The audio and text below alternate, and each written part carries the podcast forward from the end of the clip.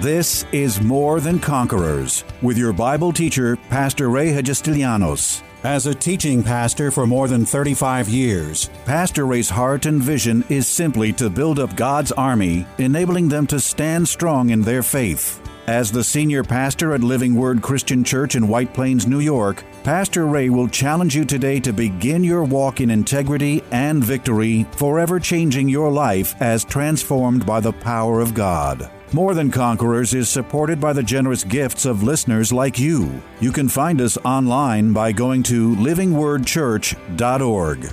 Have you ever wondered what heaven will be like or dare imagine what we'll see when we get there? Might you even question if there really is such a place? With Christmas week just around the corner, many get caught up in the mystery of the birth of Jesus, but fail to realize why he had to come to earth as a man in the first place. Jesus was born so he might die a perfect sacrifice, guaranteeing forgiveness of our sins and ensuring those born again a place in what the Bible identifies as heaven. Yet not many Christians have given serious thought to heaven, nor what spending eternity there will really be like. Pastor Ray's unique three day message, Heaven is a Real Place, is one not often heard, but so powerfully filled with hope, beauty, and wonderment, we must wonder why we hear so little about it. Here's Pastor with more on that very real place we call heaven. Today, the message that I want to talk to you about is the reality of heaven. The reality of heaven. How many of you know that if you're a believer in the Lord Jesus, that you are headed to heaven. Amen. Well, let me ask you this question. How many people here this morning want to go to heaven? Let me see your hands. Wow. All right, put your hands down. How many people in this room want to go to heaven right now? All right, there you go. Well, you see, okay, say, man, I've, I'm ready to check out, all right? well, the bottom line to it is that even though we're going to talk about the splendors and the glories of heaven and some different things that we're going to talk about, you can open while I'm, I'm talking to Luke's Gospel, chapter 16. But the reality of it, of it the, the reality is that even though we know our final destination is this glorious, awesome place called heaven, that God has given us this life to enjoy. And, um, you know, a lot of people say, well, you know, this is, this is hell on earth. Well, you know, yeah, life has some challenges and some struggles, but you shouldn't let that get in the way of enjoying life and getting the most that you can get out of life. I'm believing to live a long life. All right, the Bible promises us 70 to 80 years, and then you know that's that's what Proverbs says. But then there's another verse that tells us that we could live to be 120. So anywhere between 70 and 120 is what is allowed by God for a human being to be on this earth. So I encourage you. I encourage everybody here to enjoy life and to seek to live long. But we cannot ever forget for a minute that we're not on this earth forever, that we're just passing through, and that our final destination is this place called heaven. Can I get a better amen than that? All right? So we're all destined and bound for heaven. The Bible has some wonderful things to say. And people ask questions about heaven all the time, especially if a loved one passes away. Like, you know, are we going to recognize one another in heaven? Are we going to recognize people, family members? You know, do we have, are we conscious when we're in heaven? What is our physical condition or our spiritual condition going to be? Uh, what are we going to look like? And today, we're going to investigate and try to talk about some of these things. And we're going to start in Luke's Gospel, chapter 16. And this is a good place to start. And I'm going to read the passages, and then we're going to go back and make some comments about it. All right? So we're going to go to verse 19 of Luke's Gospel 16. And so there was a certain rich man who was clothed in purple and fine linen and fared sumptuously every day. But there was a certain beggar named Lazarus, full of sores, who was laid at his gate, desiring to be fed with the crumbs which fell from the rich man's table. Moreover, the dogs came and licked his sores. So it was that the beggar died and was carried by the angels to Abraham's bosom. The rich man also died and was buried. And being in torments in Hades, he lifted up his eyes and saw Abraham afar off and Lazarus in his bosom. Then he cried and said, Father Abraham, have mercy on me, and send Lazarus that he may dip uh, the tip of his finger in the water and cool my tongue, for I am tormented in this flame. But Abraham said, Son, remember that in your lifetime you received your good things, and likewise Lazarus evil things. But now he is comforted and you are tormented. Besides all this, between us and you, there is a great gulf fixed, so that those who want to pass from here to you cannot, nor can those from there pass to us. Then he said, I beg you, therefore, Father, that you would send him to my father's house. For I have five brothers, that he may testify to them, lest they also come to this place of torment. Abraham said to him, They have, they have Moses and the prophets, let them hear them. And he said, No, Father Abraham, but if one goes to them from the dead, they will repent. But he said to them, If they do not hear Moses and the prophets, neither will they be persuaded, though one rise from the dead. Well, the very first thing we want to learn about this particular story here in the book of Luke is that, unlike many other teachings that Jesus did, this is not a parable. A parable is just a fictitious story um, using certain things to try to explain a truth. But in this particular case, we understand that this is not a parable, but this is an actual account that Jesus is relating to. And the way we understand that, the reason why we come to that conclusion, is simply because in parables, he never used specifics, he never used names. He said, like, a sower went out to, a sower went out to sow seed. In this particular case, he names a rich man, he said what he was dressed with, he names a man named Lazarus, and he gives us very specific details of what was going on at the time of the telling of this story. So we can see from that that this is not just a parable, but this is an actual account that Jesus is talking about. And he's relating this blow by blow story of what happened to the rich man and what happened to Lazarus. So, having that understanding, we can now go into these verses and really begin to learn some very important and valuable things about heaven, about the afterlife, and um, some very valuable and important things that I think will benefit us as we begin to study this and really break it open and take a look at it. Now, the very, uh, very first thing, another thing that I want to say before we begin to look more into this, is that get this thinking out of your head, because this is traditional or religious thinking, that somehow the rich man ended up in hell because he was a rich man. He didn't end up in hell because he was a rich man, all right? Um, the Bible clearly says, let's just go back and, and use it. The Bible says that the love of money is the root to all evil. Money is not the root to all evil. I know a lot of, I know a lot of poor people um, that are equally as ugly and unconcerned as this rich man was, and they don't, they don't even have any money. You know, they're, they're, they're just as bad. You see, what kept the rich, rich man out of the presence of God was simply that he obviously had no relationship with God. Because here, this beggar sits at his doorstep, at his gate every day, and he has absolutely no compassion nor, nor any drive to do anything to help and to assist this poor man, which is a clear sign that this man did not know God. And if he did know God, he was very, very far from God because he was so self absorbed and so self consumed that he was not and could not be moved by the need of another man. And that's a very bad place to be in. And that's one of the ways you can tell. You can see the difference between someone who's saved and not saved many, many times. All right? So, so the, the, the, the fact of the matter is, it wasn't his wealth that, that put him or kept him from heaven or put him into hell. It was the fact that he did not know God. And maybe, maybe in some way the wealth did because he was so. Uh, self sufficient, that maybe he didn't feel he needed God. And there are a lot of people who are in that condition and in that place. And if you're in that place, you're in a very extremely dangerous place. But please understand that he didn't end up in hell because of his riches. You can be rich and still love God, and you can have the good things of the earth and, and prosper and do well and love God. And, and as long as you keep those things second and you keep God first, you're going to be really good. As long as you never worship those things or look to those things for your uh, for your salvation or for, uh, for anything else, but keep them in the right perspective. You can have wealth, you can have riches, and you can be a very wealthy person in this life and still love God and still be saved and go to heaven. Uh, you know, right now, there's a lot of talk about that. You hear it all over the place. There's hatred towards um, you know, rich people occupy Wall Street, whatever it is. I don't want to get into politics or wherever you stand on what side of the issue, but there seems to be a lot of anger towards wealth and towards wealthy people. Well, that's nonsense. God's not mad. God's given riches and God's given wealth for us to have it and to enjoy it, and to do the right things with it. So I'm not. I'm not, you know, one of the things that I, this is, this is side note, one of the things I learned is I don't get offended by people's success. I want to take lessons, not offense. If you've done something, I want to learn from you, and I want to try to, you know, follow in your footsteps and apply the principles that you put to work. Uh, so, wealth and being wealthy and having something in this life um, is not a sin, and it's not that sin that put um, this man in hell.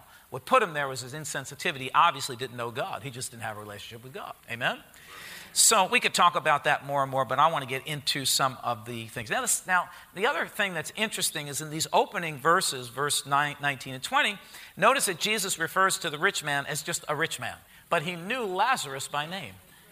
There's another clue or another way to understand what we another way to, to come to this conclusion that the rich man was not known by God. He wasn't saved. He, well, he couldn't be saved, but see, in that day, they were righteous men and righteous women that loved God and did the best they could to follow after the Word of God. And that's what gave them the assurance at that time to be with God. But you see, in this particular parable, Jesus names Lazarus, the beggar, but he didn't even know who the rich man was. He didn't even know his name, you see. And it goes to prove there's verses that says, My sheep know, know me and I know them. You know, Jesus, there's verses. We, we gave some of them on Thursday night. But it's, it's pretty curious that he names Lazarus by name, but the rich man, he didn't even know him, you see. Jesus is going to know you. When you're saved, your name is written in the books, in the Lamb's book of life, and, and Jesus knows each and every one of us by our very name. He knows every hair that's counted, every hair that's on your head has been numbered by God. That's how intimately He knows us. But those who do not know God, those who have not given their hearts to the Lord, those who do not follow after the Lord Jesus, He doesn't even know your name, He doesn't even know who you are. He doesn't, because you're not a part of Him. You're not in His family yet. Come on, somebody give me a better amen than that. All right? So he goes on to say in verse, um, well, let's see, 20, he says, There was a, a, a beggar, a certain beggar named Lazarus, full of sores. Look at the details that he gives. He was full of sores, desiring to be fed with the crumbs that fell from the rich man's table. Moreover, the dogs came and licked his sores. And it goes on to say in verse 22, it says, So it was that the beggar died and was carried by the angels to Abraham's bosom. The rich man also died and was buried. Now, let's just stop there because we've got some things that we want to investigate and talk about. Well, the very first thing that I learned from this verse, and you're going to get, some insight into the, into the work that angels do in the lives of believers. Do you realize that right now there are angels in this room? There, I believe there's a big angel standing right here. He's got his hand over me and over us, and you know, just making sure that the anointing of God is, is here and that we complete the mission that God has given for us for this day. And then there are angels positioned around this room to deliver, uh, you know, and dis- dispense the power of God and the things of God to believers. Angels are actively working all the time, whether you are fully aware of it or not. As a matter of fact, the Bible says, I believe it's um, I, I got to get it. Proverbs, is it? Or Proverbs 35, 36 says that the angel of the Lord encamps around them that fear him, and they deliver them. So we learn from that verse, I believe it's, it's Proverbs, we learn from that verse that, that everyone who is a believer in the Lord Jesus Christ has an angel assigned to them to watch over them and to keep them and to deliver them from all kinds of harm throughout life. And, I, you know, you say, well, still things happen to people. Well, you're going to find out when you get to heaven. You're going to, I, I just believe this. God's going to show us a little videotape when we get there. We're going to see how many disasters we were saved from because of the work of the angels that God has put in our way.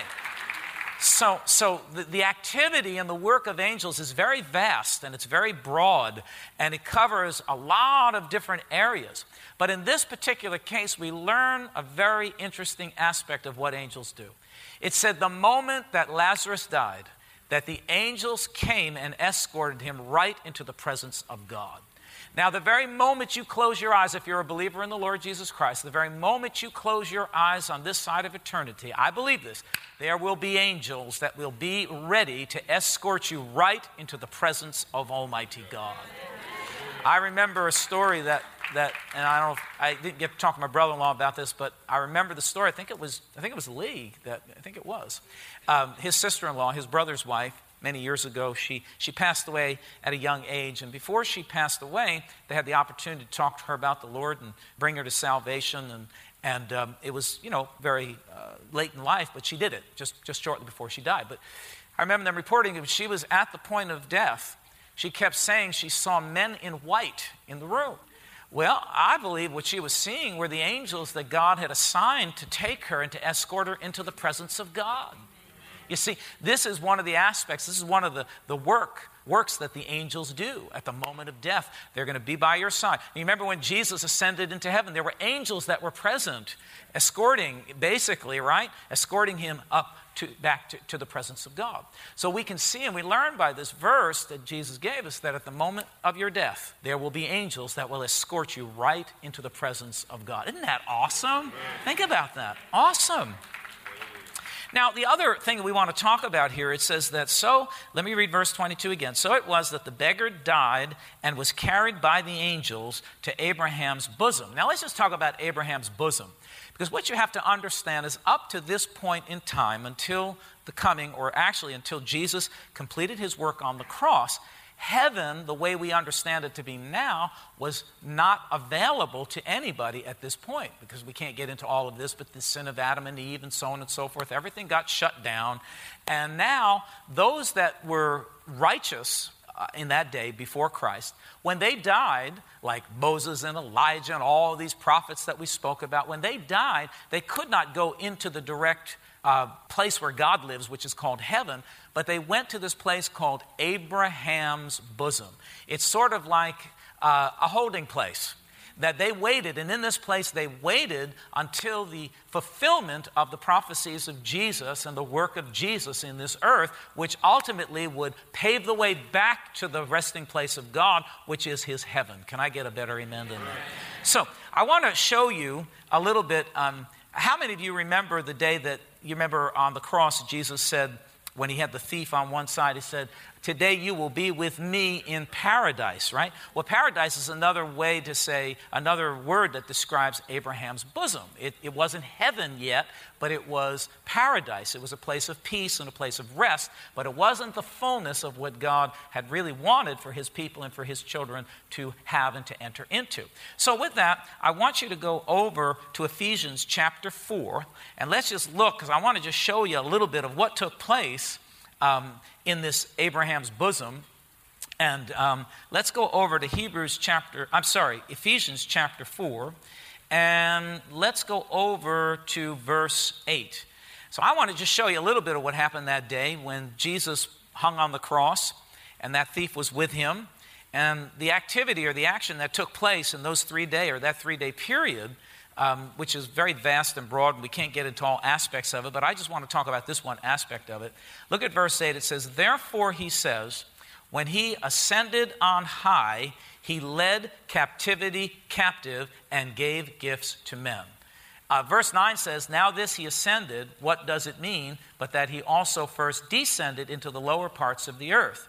He who descended is also the one who ascended, has ascended far above all the heavens that he might fulfill all things. So, what we learned from Ephesians, and Paul is giving us here, he's telling us that when Jesus died, what he did is he led captivity captive. What was, who were the captives that he led captive? It were those, it was all of those who were resting in Abraham's bosom or this place called paradise. Now that the, the penalty for sin was paid and he signed the new contract, the New Testament, with his own blood. Now he could pave the way back to the dwelling place of God, which would be the heavens that God intended, or the place called heaven that God intended for all of his children to rest in. Now you can see that more clearly as you read verse 10. It says, He who ascended is also the one who ascended far above all the heavens that he might fulfill all things pay attention to this far above all heavens. Because we, let, me, let me try to make this real simple for you. There are really, how many remember when, when Paul had the revelation, he said that he was caught up in the third heaven? You remember that? Well, if there's a third heaven, there has to be a first and a second heaven. Paul identified that there was a third, so if there's a third, there has to be a first and there has to be a second. The first heaven, you might look at it this way, is this atmosphere that's around our globe called the world. That, could be the, that would be the first heaven. You go beyond the atmosphere and you go out into the universe where we see the stars and the sun and the moon and the galaxies. That's called the second heaven. That's the heavens as well.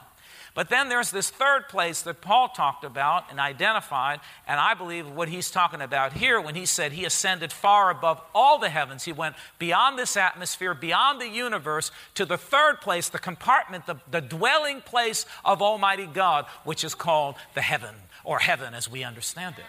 Now, now humans cannot build a telescope or equipment. They can send all kinds of spacecraft they can or they want to build and send it out into the universe and make it go as far as it can go, but they can never reach heaven, the dwelling place of God. The only way you get to the dwelling place of God is through the doorway of death.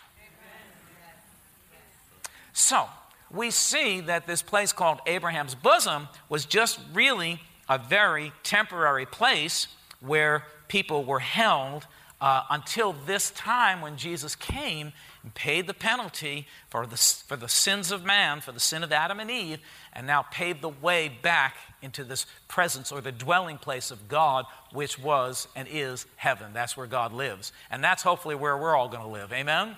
And I say hopefully because I just don't know if everybody is serving and is, or has given their life to the Lord and is continuing to cling to Jesus for their salvation because Jesus is the only way to get to heaven. All right. Now, another, another verse. Um, well, let, let, me, let, me, let me, let's do this. There's different ways that I can go, but I want to go down this road for a while. Now, notice it says, let's just read again. It says, So the beggar, verse 22, died and was carried by the angels to Abraham's bosom. The rich man also died and was buried. Notice there was no fanfare for the rich man, he just got buried. Lazarus has this great reception of these awesome angels. And I would imagine that he got ushered into the presence of God and there was an applaud, well done, thou good and faithful servant, you know. But the, the rich man who didn't know God, didn't care about anybody but himself, he just, he just died and, and was buried in the ground and forgotten about by everybody. Amen? Now, now I want you to look at verse 23. It says, And being in torments in Hades, speaking about the rich man, he lifted up his eyes and saw Abraham afar off and Lazarus in his bosom. Verse 24. Then he cried and he said, Father Abraham, have mercy on me and send Lazarus that he may dip the tip of his finger in water and cool my tongue, for I am tormented in this flame. Well, let's just talk about those two verses. People want to know, well, what's going to happen when I get to heaven? Well, based on those verses, when you get to heaven, you're going to have full consciousness of everything. Let me, let me, let me, let me, let me answer this question. People say, Are we going to know each other? You better believe you're going to know each other because we have evidence right here that La- uh, the rich man, even though he was in Hades, still recognized Lazarus on the other side. So, so when we get to heaven, yeah, we're going to recognize each other. Our relationship to one another is going to be very different. If you are married in this world, you're not going to be married in heaven. As a matter of fact, Jesus answered that question because someone said to him, said, I've been married twice. I don't remember if it was a man or woman. I don't remember the story offhand. I just got the essence of it. But we can go back and you can go back and read it. But he said, whose, whose wife will, will she be or whose husband will he be, uh, you know, when he gets there? He says, neither, nobody's. Because when you get to heaven, the relationship is going to change the way that we look at each other, the way that we, you know, even the love that we have, it's going to be, to- first of all, everything's going to be centered on Jesus Christ. Everything's going to be centered on God and the glories and the splendors of heaven, not on each other. Our relationship with one another is going to change. We're going to know, we're probably going to say, oh, yeah, we were married, you know, married to that guy for 40 years. Praise God that I, you know. Thank God, you know, something like that. Maybe say, Phew, praise God, we made it. Hallelujah. Tune in tomorrow afternoon at 2 for More Than Conquerors with Pastor Ray. If today's message was a blessing to you, ask for your free CD of the broadcast for a gift of any amount to help support this radio ministry. Just mail your request with your check to More Than Conquerors or MTC, P.O. Box 8187, White Plains, New York 10602. Be sure to include the date of the message you're requesting. If ordering a complete Bible study series, a minimum love offering of $20 is appreciated. Identify the series and include the word series in your order. Before we go, here's a final word from Pastor Ray. Hello, this is Pastor Ray. I wanted to take a moment from today's broadcast to tell you about a brand new book I've written that's just become available for purchase entitled Discouragement, Doubt, and Compromise. I wrote this book because of after more than 37 years of pastoring, I see too many Christians, both newly saved and those mature in their walk with God, fall victim to a device of the enemy that he has been using against God's people ever since the beginning of time. It's simply a threefold plan of discouragement, doubt, and compromise. I know this material material will be a tremendous blessing to you in encouraging and stimulating your faith and helping you to truly be more than a conqueror. Why not go to my website right now and order your copy, pastorrayny.com. Why not order a copy for a friend as well? That's pastorrayny.com.